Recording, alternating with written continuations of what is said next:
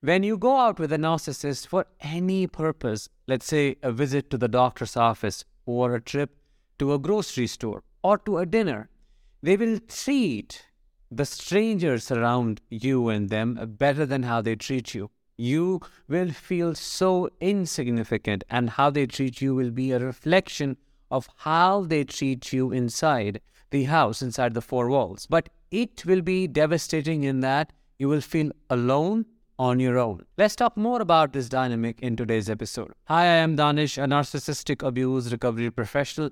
Today, we're going to talk about how a narcissist makes you feel alone when you go out with them. We're going to discuss three ways in which they do so. If that sounds interesting and you are eager to learn with me and know more about this topic, please make sure to subscribe because your subscription to the channel helps spread the awareness. Also, I'm curious to know how did the narcissist treat you when you went out with them? What was their behavior like? Drop your answers and experiences in the comments below and help other survivors feel connected. Let's begin. Number one, they will walk ahead or behind you. Walking ahead or behind is a sign of grandiosity. It is an expression of entitlement, ownership, possession, that I own you. If they walk ahead of you, they are signaling insignificance. You don't matter. You are no one to.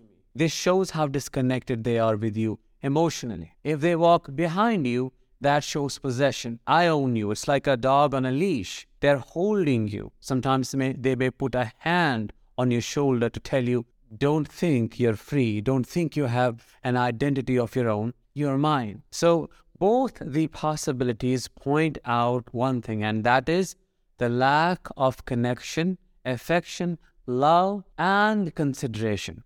That is what it is all about. When the narcissist walks ahead or behind, what they are doing is they're peeking into other people's matters. They're more interested in what other people are doing than what is happening with you. You never truly experience a moment of connection with them because they never walk with you. They're always distracted. They are focused on everyone else and everything else except you. The reality is, when the narcissist is in an environment like this, when they're outside, it is an opportunity for them to gain more supply. It is an opportunity for them to do things they cannot do when they are with you. So their antennas are up, their radar is moving and trying to find something to take advantage of, to find people, to find a situation, to exploit and escape with it. That's why they're not with you. It's also one of the main reasons why they have to pace ahead, why they have to lag behind, because they do not want to be with you and they want to get more supply. The impact of all of this is extremely devastating on you because you are alone on your own. The idea was to spend some time together or to visit a place together. It was about togetherness. But what are you experiencing now? Loneliness, extreme loneliness. They are there for the sake of it, but they are not because they're gone. And you have to chase them. It's just such an exhausting thing. When you come back, when you return from this experience to your home, you collapse, you break down because you're chronically exhausted from the chase. When you're out with them, you have to constantly be aware of their location. You have to know where they went, what are they doing, who are they with, what's happening with them. Because later, if you try to hold them accountable and ask them, what happened to the togetherness? What happened to the moment we I thought we'll share with each other? Where did you go? They will twist it around, turn the tables on you and say, Well, I was there with you, but you missed me.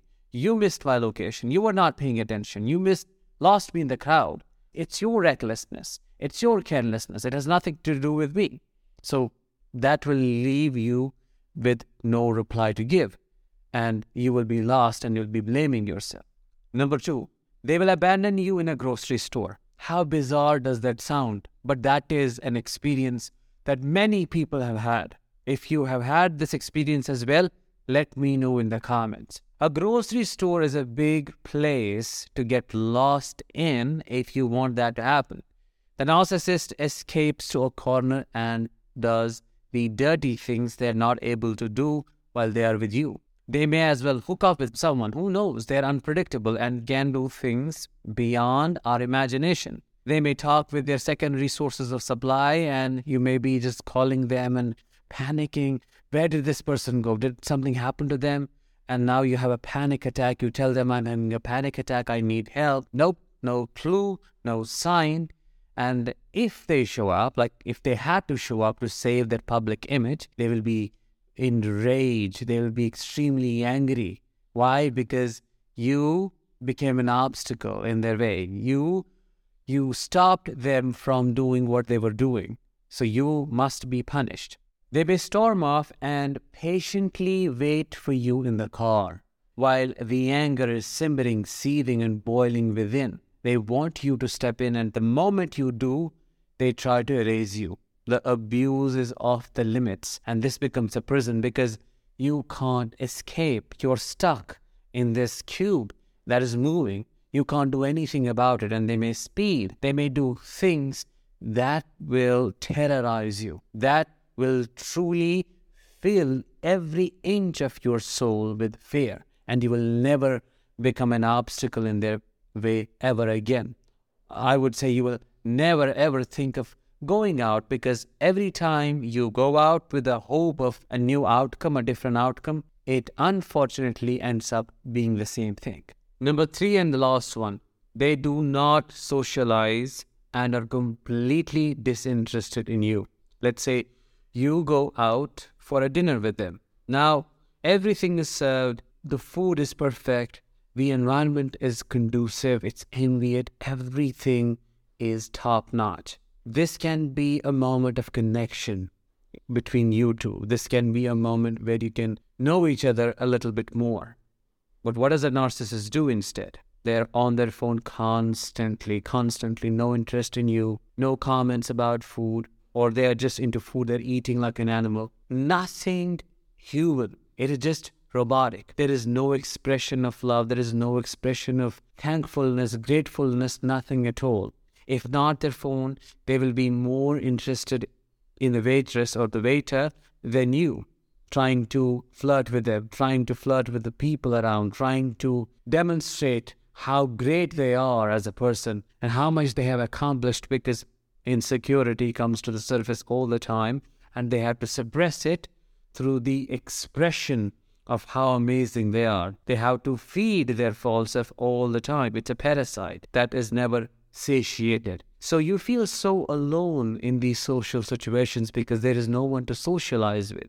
It's like you're eating, but you are eating alone. You're eating with yourself. There is a person that you see, but there is no one at the same time. It's a very bizarre experience that only survivors of narcissistic abuse know what it is like to be there, what it is like to see it happening, what it is like to experience it happening, and what it is like to feel the pain and the sadness and the loneliness while experiencing it. In a nutshell, they never connect with you. When they're out, they're always looking for other sources of supply they never socialize and they abandon you when you need them the most. I hope you found this episode insightful. If you did, please let me know in the comments. Drop a like and share this one with as many people as you can.